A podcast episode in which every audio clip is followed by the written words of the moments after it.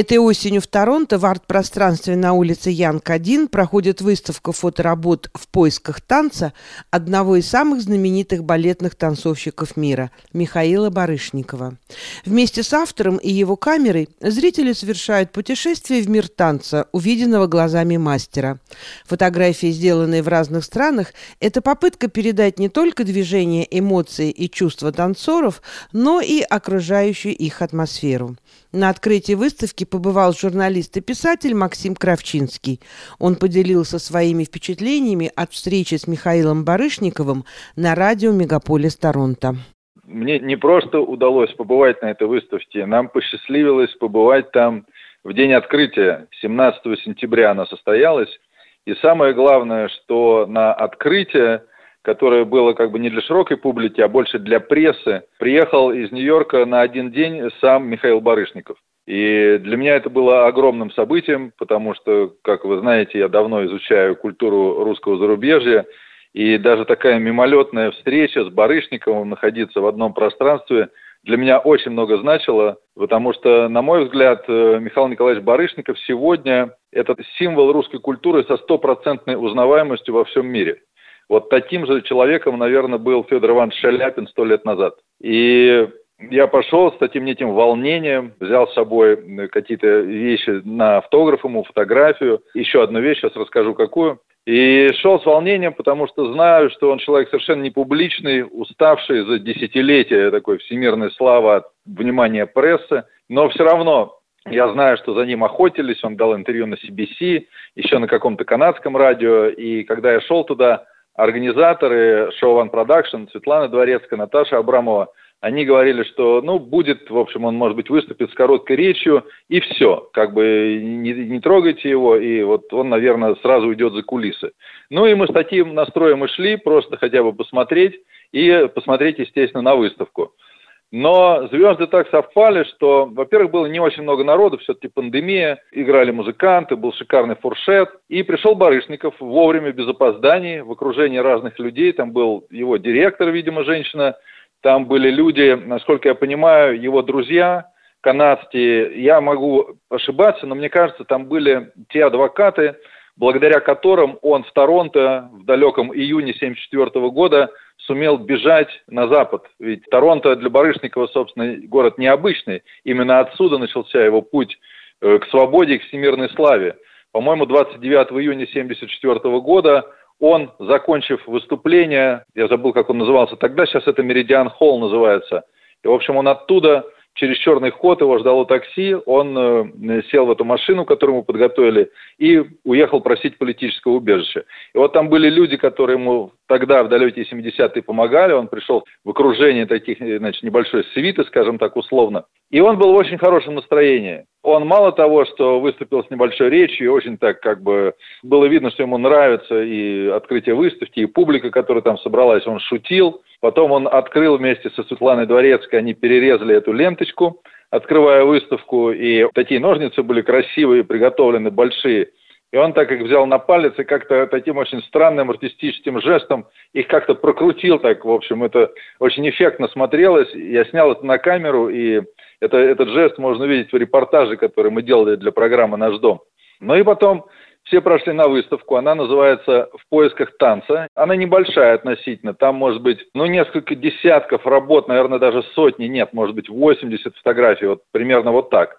Пространство такое небольшое, кулуарное, но эта выставка не просто фотографии, они сделаны в такой необычной технике, их надо рассматривать. Их надо рассматривать как картины и искать какой-то скрытый смысл, смотреть за движениями все эти фотографии были сделаны самим Барышниковым в разных странах.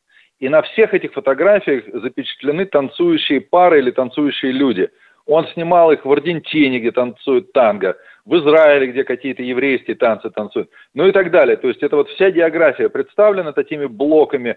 Есть, конечно, балетная часть, и вот надо просто застывать и смотреть, вглядываться, потому что они в такой еще необычной технике, он как бы старался запечатлеть именно движение. И то есть вы фактически чувствуете эту мелодику каждого танца. Так что советую, кто не знает, где провести выходные, выставка идет, по-моему, всего еще две недели, 31 октября. Если не продлят, она 31 октября закроется.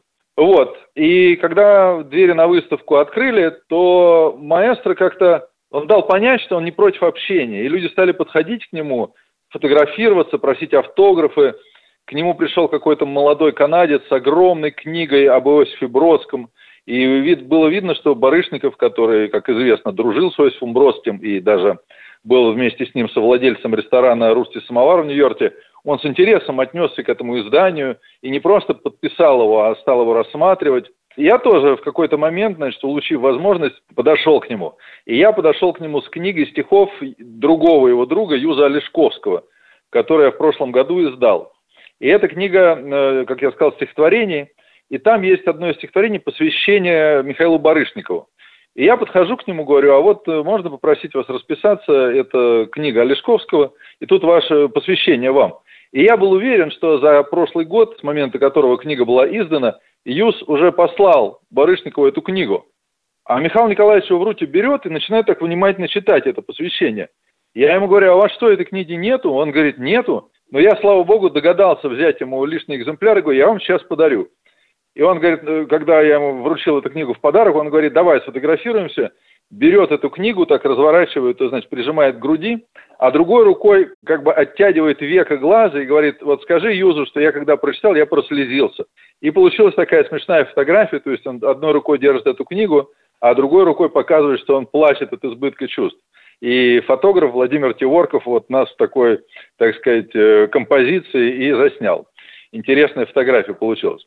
А моя жена подошла к нему э, с просьбой получить автограф. И у меня в коллекции есть очень необычная фотография Барышникова 70-х годов. Он изображен там с Маргарет Трюда. Это мама нынешнего премьер-министра Джастина Трюда.